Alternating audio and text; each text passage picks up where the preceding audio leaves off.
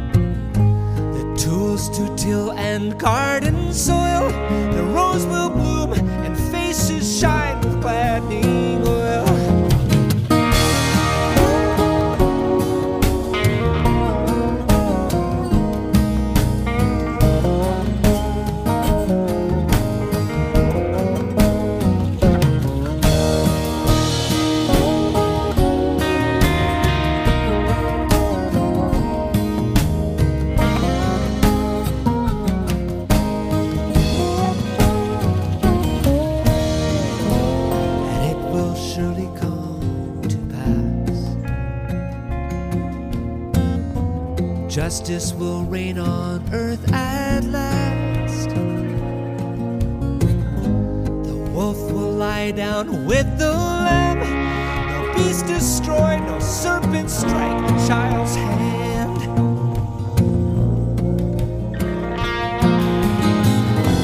And God Himself will choose the sign.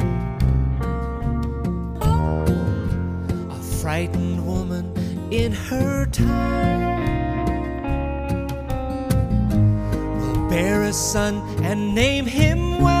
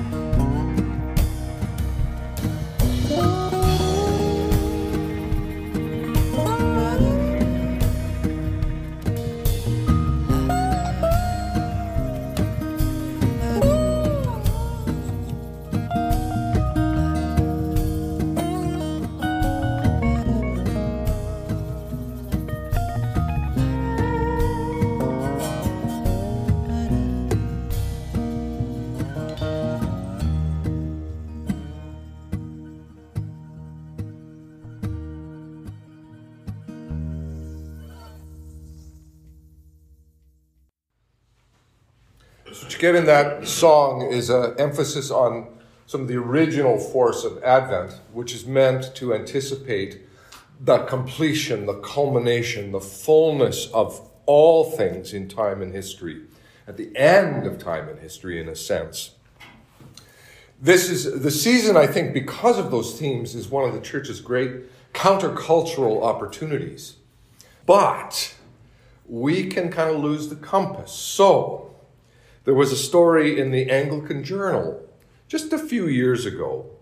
And the, the, uh, the text went as follows It says, For Christians around the world, Advent is a period of expectant and joyful waiting for the birth of Jesus Christ, the wonderful counselor, mighty God, everlasting Father, Prince of Peace.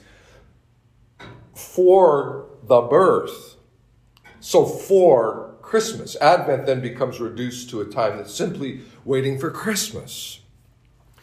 In uh, November 2017, an article in the Telegraph, the English press, the headline was Advent has been taken over by consumerism, clergy warn, as sales of luxury calendars soar.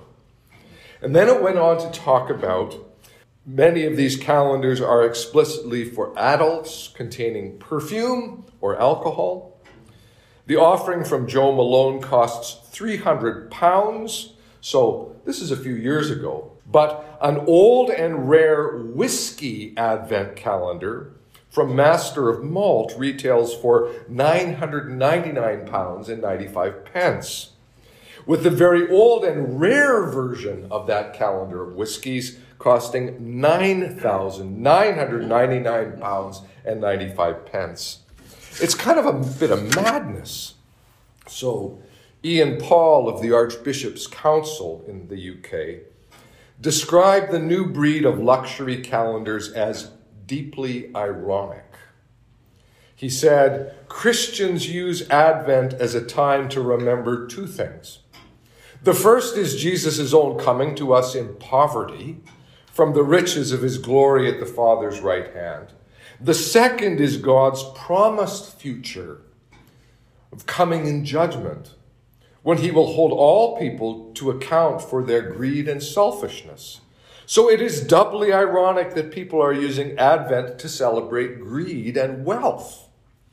The adoption of religious symbols for such secular ends appears to demonstrate the absolute power of consumerism. It appears that there is no limit to the ideas that can be trampled on and colonized. Well, I mean, that's a, a very potent statement made by uh, the Archbishop's Council, and a warning that we do live in a world that would be quite happy to colonize almost anything at all. Whereas, in the original emphasis of this season, there was four themes that were meant to be touched on over the course of Advent. The modern church has tended to think of the four themes as being hope, peace, joy, and love.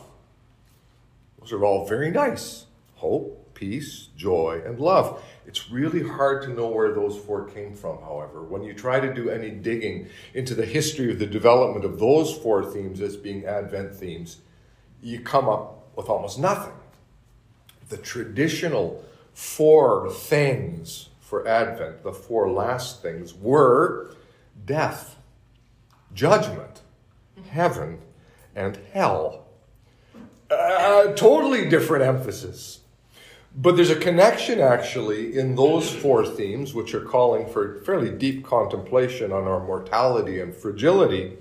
There's a connection to St. Benedict, who in his rule as, to the monastic communities said, Keep death daily before your eyes. And that wasn't meant to be a depressing, heavy hearted thing, but rather uh, uh, an, an embrace and an acknowledgement of our fragility. Keep death daily before your eyes. Not out of fear, but out of that reality. So, I think we have made a huge shift from that older sensibility to this one that wants to kind of tidy up and then slide into Advent as just the great commercial shopping season, the Christmas shopping season. So let me track us back a little bit through what how the prayer book understood Advent, how the book of alternative services understands Advent, go through a, a little bit of additional material, and then we'll just kind of nail down some of the symbols and what they all mean. In the Book of Common Prayer, the four Sundays of Advent. The gospel readings were first, the triumphal entry of Jesus into Jerusalem and the cleansing of the temple. Advent? Two, an apocalyptic gospel reading from the book of uh, the Gospels according to St. Luke, where a very adult Jesus is speaking in very dire terms, right? Three, John the Baptist, questioning from prison by his disciples, asking, So are you, Jesus, the one I've been preaching about or not? Four, John the Baptist in the wilderness, anticipating the arrival of a very adult Jesus. And then on Christmas Day or Christmas Eve at midnight, the gospel to be read was the prologue to John's gospel. In the beginning was the Word now, notice something in there if you are accustomed to Advent and Christmas in um, the contemporary Book of Alternative Services lectionary. There's a bunch of stuff missing. In the contemporary lectionary, spread over three years, but more or less the same shape in each of the three years. The first week, Jesus speaking in very dire terms of the coming crisis. Second, you move to the figure of John the Baptist. So, in the case of this year, we have on Advent 2, John's call to repentance. Repent, repent, the time is coming. The one is coming who I'm not even fit to untie the thong of his sandal. And then the third Sunday of Advent, it's um, John in prison, sending his disciples to say, So, Jesus, are you it? So, there's some similarities to the old lectionary. But in this case, we always have an Annunciation story. Always. In this year, year A, Matthew's version, it's the Annunciation to poor old Joseph, who kind of is, oh, geez, she's pregnant and wasn't me, but I'll put her away quietly, you know. And then the angel comes and says, Guess what, Joe? and, and you got to stick with this woman. Like it's a wild story, but it's a good story. And then in year B and year C, it's the angel coming to Mary. And in all three years, you read or proclaim the Magnificat, whether in place of the psalm or as part of the gospel. So you've got those pictures of, of Mary and Joseph and the, the Magnificat very much in view.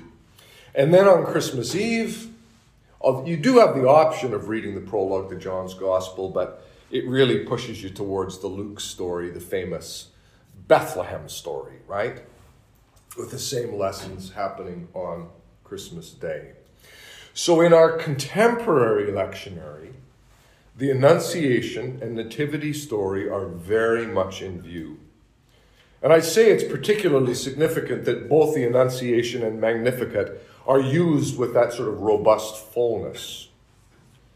Now, Mary did not figure very large in the churches of my childhood. I mean, I know for Helen, who grew up in the Roman Catholic Church, Mary's a pretty central figure. She may have been had a, a prominent role in, in your upbringing as well. In mine, we didn't think about Mary very much. You know, we had our Christmas pageant at church, Sunday school pageant at church, and one of the girls got to be Mary. We had our manger scene at home, but the fact, very little was made of the fact that Mary has a bit of a role all the way through the Gospels. And in fact, in the creeds, there's only two humans aside from Jesus who were named Mary and Pilate, which is fascinating. Mary is, is the one who symbolically stands with Jesus, even at the points where she's not sure who he is and what's going on. And Pilate is the one who capitulates to the forces of government and empire to see him done. So Mary's significant, but I never saw her. Wasn't part of my childhood, really. Lovely poem by Madeleine L'Engle called After Annunciation. Four whole lines. This is the irrational season, when love blooms bright and wild. Had Mary been filled with reason, there'd have been no room for the child right? This is the irrational season when love blooms bright and wild. Had Mary been filled with reason, there'd been no room for the child. So L'Engle sees a very human face to Mary and a sort of this the wildness of letting reason go for the sake of the new. A different version that considers, I think, the fearful cost of it by Father Kilian McDonnell. Kilian is a monk of St. John's Abbey in Collegeville, Minnesota. Kilian is now 101. He stopped publishing poetry in his mid 90s. He started in his early 80s. Pretty interesting story. But this is called In the Kitchen by Kilian.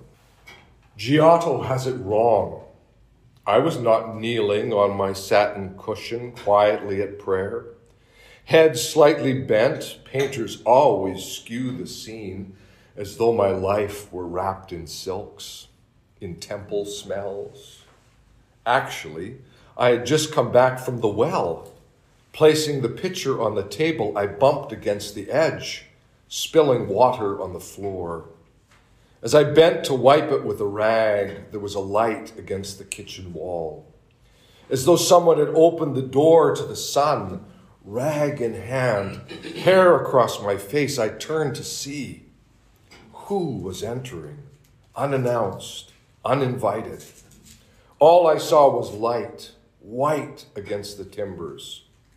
I hear a voice. Greetings were given. The Lord was with me. I was elected. I will conceive the Son of God by the Holy Spirit. My Son will reign forever. I stood afraid. Someone closed the door. I dropped the rag. I love the way Kilian does this with so many of the stories. He gets underneath the surface level to things like anxiety and fear and discomfort, and he's just unafraid of the fullness of the stories. I cannot commend him highly enough. So, that kind of his background, his sense of, oh, the church has shifted from some of the older, more judgment focused themes towards preparation, but not just preparation for Christmas, preparation for the fullness of time with a couple of poetic images popping in your imaginations. Let me talk about first the symbols of Advent and then the symbols of Christmas, and then we can chatter. Advent begins to develop in the mid fourth century. So, within 50 years of the Emperor Constantine declaring Christianity legal, because we'd been illegal prior to that in the empire, Within 50 years of Constantine's declaration, Advent begins to surface in the historical records. By the 13th century in the Western Church, it had become a four week period. There's always, there was always a sense of this time before Christmas, but it had become this defined four week period with that penitential, Lenten sort of tone as the prayer book carries. We have now shifted the color and the emphasis. Used to be purple. In the 80s, when I was a student at Trinity College Toronto, we were introduced to this blue, and I wasn't sure if that was right or not. You know, I was very earnest. But towards blue, because the blue represents a more reflective sort of tone as opposed to the penitence of Lent. And then some of you will be familiar with uh, with the Advent procession. Big deal at All Saints every year. They do this great big Advent procession, hour and a half plus. Lots of glorious music, the occasional hymn so the congregation can participate. Readings on these themes all the way through. And everybody, I'm sure, who goes to All Saints, who doesn't know better, thinks, oh, this is, you know, this has been going on forever. This, this is an ancient ceremony. Nope. The first one took place in 1934 at King's College, Cambridge. It was, it was basically cut out of uh, a new cloth, but looked like it had been going on for centuries. But it's a good expression of the season, and people love the Advent procession. All good. The Advent wreath, and you know the, the wreath, usually with the four candles, four, either four blue or three purple, one pink. The earliest forms of this Advent wreath surface in Germany in the 16th century. But it was popularized and became really common by a Lutheran pastor in the 1830s in Germany who used this wreath in the context of his work with a, in, in a home for orphan children. This very visible, tangible sign. And from everything I read about him, he was apparently a lovely, good man who's passionate about bringing light and, uh, and good things into the orphanage, which would have been a pretty dire place in the 1830s in Germany, anywhere in the 1830s. In that context, it was a wheel shaped chandelier hung from the ceiling, wrapped in pine boughs with candles that were added, one for each day. But in common use, it went from being one a day to one a week to our now very familiar four. Very popular in German homes. And then it began to spread into the churches. But it actually was in the homes before it was in the churches. Uh, the Advent wreath arrived in North America in the 1930s. Again, we think of this as being this very ancient traditional thing. Not so much. 1830s due to German immigration. So there's a symbol that we all would recognize and think very, very old, but in our parts of the world, it's less than 100 years old. The Jesse tree. Jesse tree is one of the symbols for Advent. The depiction of the ancestry of Jesus, going back to Jesse, right, the, the, uh, the father of King David. And uh, the Jesse tree is shown in medieval stained glass in the windows with the figures representing all of the descendants, ultimately of Jesus. The 20th century saw that medieval thing beginning to be popularized as an Advent symbol. And so you would bring in a branch into the church, or a big enough branch that it looks like a, a dead tree, planted in a bucket of sand, and then get the kids to add these symbols. And the modern tree often doesn't even show Jesse or the ancestors of Jesus, but rather the symbols of the stories leading up to the Christmas story and very much aimed at children. So the symbols are very simple. Be a symbol of a burning bush for Moses, or the symbol of a ram for Isaac. But these sort of key stories that anticipate the Jesus story that are symbolized and hung on the tree. It was far more common. I don't know if, like, do you guys do that at St. Thomas or no? I don't know. Did anybody here grow up with a Jesse tree in church? Well, it was part of Sunday school teaching. Yeah. At- When I was in the Catholic church, at that grade made a Jesse tree. Yeah. Yeah, yeah. So it's less common, I think, than it used to be. Advent calendars.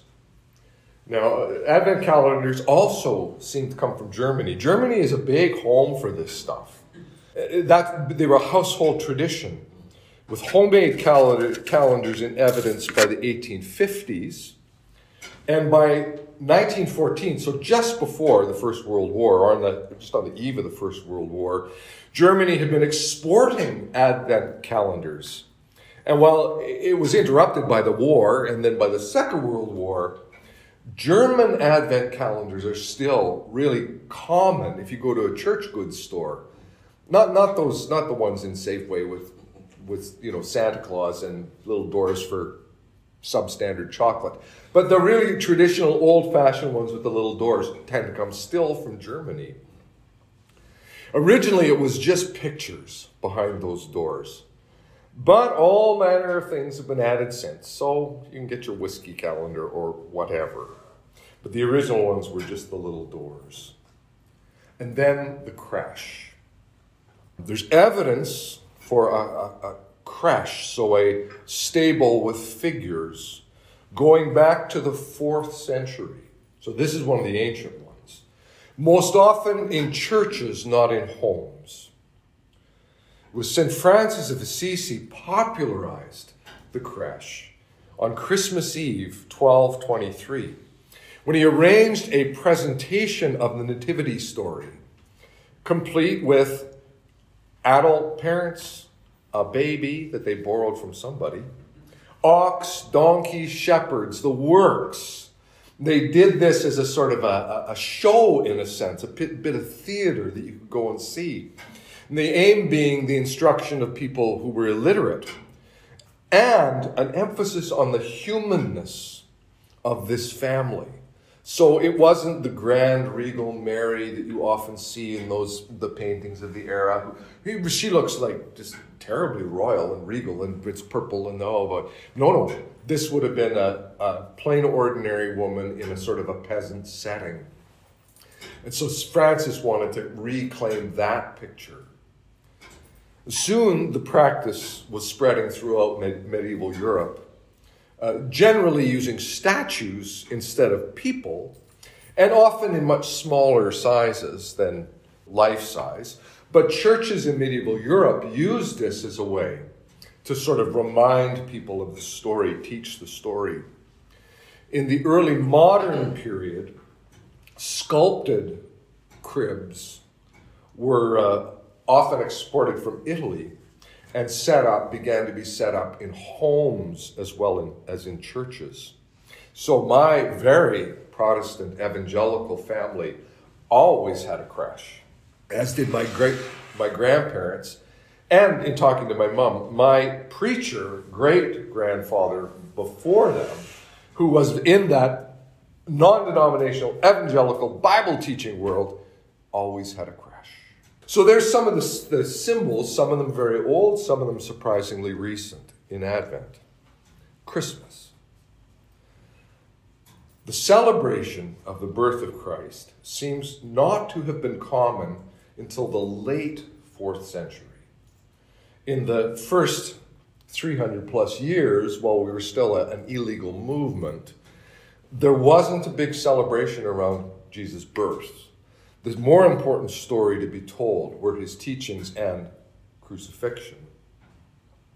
The earliest mention of a December 25th date comes from 336 in Rome. And it seems that that date was chosen intentionally to counteract uh, a Roman feast of the time, the birth of the unconquerable Sun, S U N. So you have this, this Roman feast that's celebrating the, the birth of the Son. Christians counteract by saying, well, let's have one to celebrate the birth of the Son, S O N. In Northern Europe, the same thing happened. The development of Christmas was a direct response to the pagan and Druidic solstice festivals. So, if at the darkest day of the year, the, the, the, the Druidic religions of the day had great feasts at that time of the year to summon the return of the S-U-N sun. And in some, in some regards, the Christians, as they spread, sort of said, hey, great idea, great feast. But let's recognize the real roots of light and life in the world. And so Christmas then becomes a, tied to that midwinter festival time.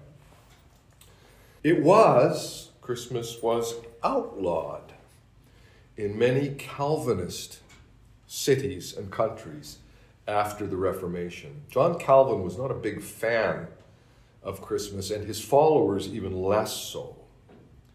The Calvinists acquired power in 1561 in Scotland, so in the Presbyterian Church in Scotland. Their book of discipline declared that feast days like Christmas and Epiphany were papist inventions that were to be abolished. So, there they are, 1561, Scotland. Uh, Christmas should be abolished. It's illegal. It's, it's, it's all an invention. Merchants were fined for selling Christmas goods. And while James I legally reintroduced uh, Christmas in 1618, so James I of the King James Bible made it again legal for Christmas to happen in Scotland. It was again completely banned in the Commonwealth and uh, out of the question by the 1630s. And it really only returned to Scotland through the two world wars because the Scots soldiers were exposed to Christmas practices and they brought them home. But for the most part in Scotland, Hogmanay, New Year's Day, is way more important than Christmas to this day. So that's interesting. You know, the backlash in some parts of the world by the Calvinists against Christmas and the push forward. Like there's been this back and forth swinging between it being a really good thing to being a, an evil thing to being overblown and over commercialized to being simple. It gets in this massive cycle of flux, and we don't have to surrender to the demand to buy more, more, more, more, more. Wreaths and greens. Wreaths go back to ancient Greece, often as a symbol of victory. Christmas wreaths made from greens symbolize life, life in the darkest time of the year, the eternity of Christ in the midst of the darkness, as did, as did green boughs. So you put these things out. Pre Christians put them out as a symbol of, of you know, life in, in, the, in darkness. Christians put them out and said, yes, and we know, we believe we know who the source of that life is. So that was taking over uh, pre Christian symbols and, and claiming them anew is essentially what happened. So those same symbols were present in pre Christian solstice festivals in Northern Europe. We just adapted. Holly. Merged as a symbol in medieval Europe, particularly in some more northern areas where holly could grow even if it snowed.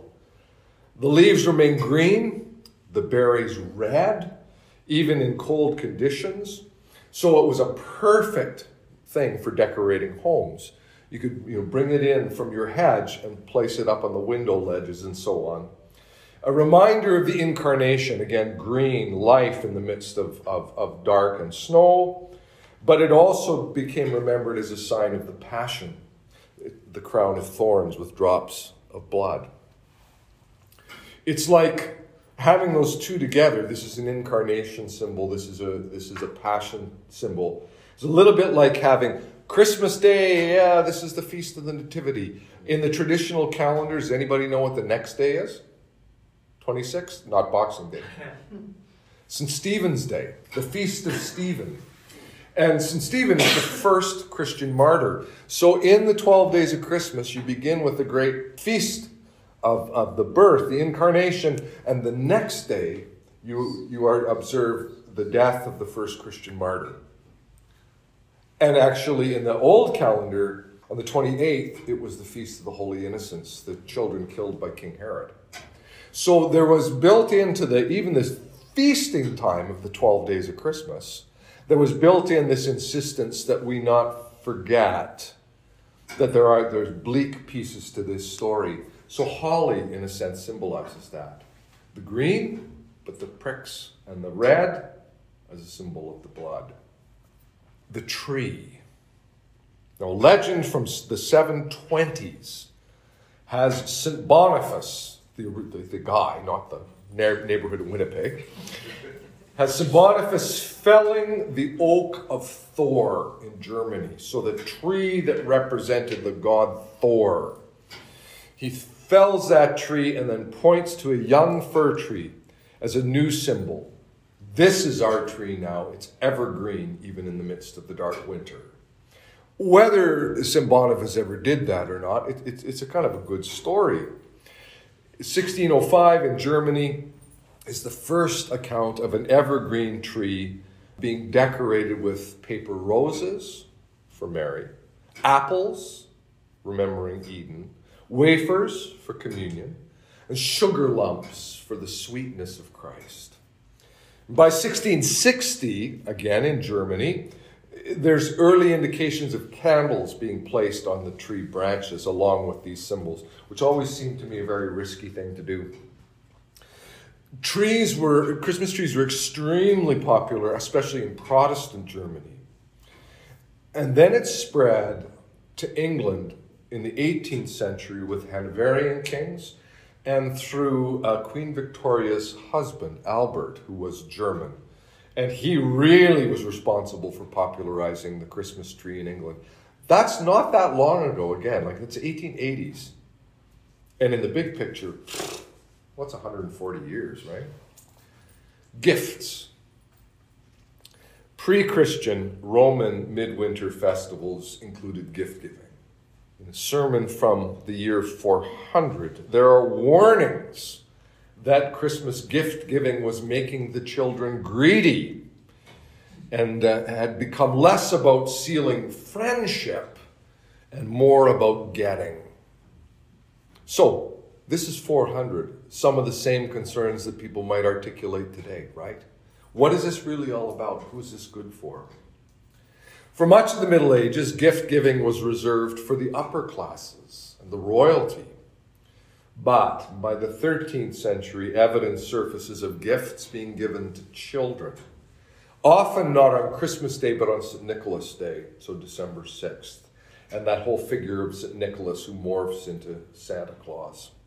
In the 18th century, the first advertisements surface, print advertisements, for gifts for children in the, in the papers. And by the 19th century industrial revolution, the attitude to children was beginning to change. And childhood was becoming more and more idealized, and that hastened Christmas gift giving and the commercialization of Christmas in a big way.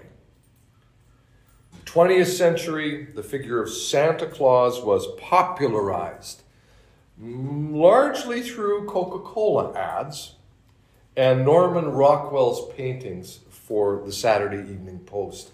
But if you look at older images of Santa Claus, or even think of the night before Christmas, he is not described as a great big man, but rather as a small figure, often pictured as a thin figure because then he can get down your chimney.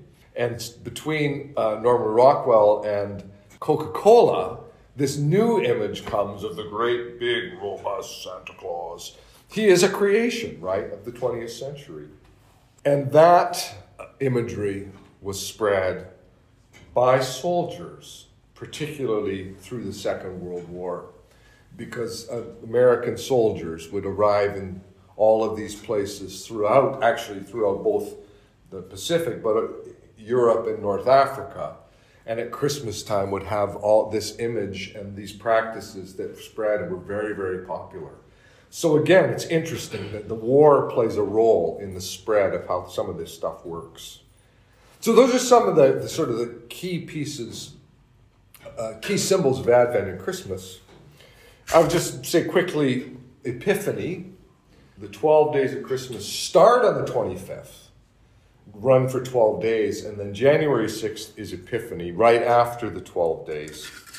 In the Western Church, the, the emphasis is on the, the, the gift of the Magi. So that's the gospel story, is, is the visit of the Magi to the young family. And if you actually look at it, they're not in a stable, they're in a house. And uh, so it's it's a different different story from what happens in Luke, and the suggestion is that maybe it's because it's sometime later. Whatever the case, it's a good story, and that's the emphasis in the Western Church. The earliest reference to Epiphany as a Christian feast was in the year 361. So it, it, it's early, early, early as well. When it seems to have marked both Christ's birth and his baptism. In the Latin speaking West, we've continued with uh, the, they started the, the emphasis on the Magi. We have continued that. In the Orthodox East, actually, there's a stronger emphasis on baptism. And there is a practice of doing baptisms using running water on Epiphany. So there's a procession down to the river and in some places that river is pretty darn frozen. And a blessing of the river is done, and if there's water that can be drawn, it's taken back to the church for baptism in some Orthodox traditions. So, a different emphasis. So, there, there you go. You get a little bit of Advent, a little bit of Christmas, a very little bit of Epiphany. I want to play another song, and then we can chatter. This is um, a, a, called a, a Christmas hymn. It's a poem by Richard Wilbur very, very well known American poet, and set as a hymn by, in this edition, David Hurd, who for many years was the organist at General and music professor at General Theological Seminary in New York. This version is by Steve Bell from his album The Feast. It begins in the stable. Second verse has you in Palm Sunday. The third verse has us on Good Friday. And the fourth verse goes beyond that and is the true Advent hope for the restoration and fullness of all things in the fullness of time. A stable lamp is lighted, whose glow shall wake the sky. The stars will bend their voices, and every stone shall cry, and every stone shall cry, and straw like gold will shine. A barn will harbor hair, a stall become a shrine. This child city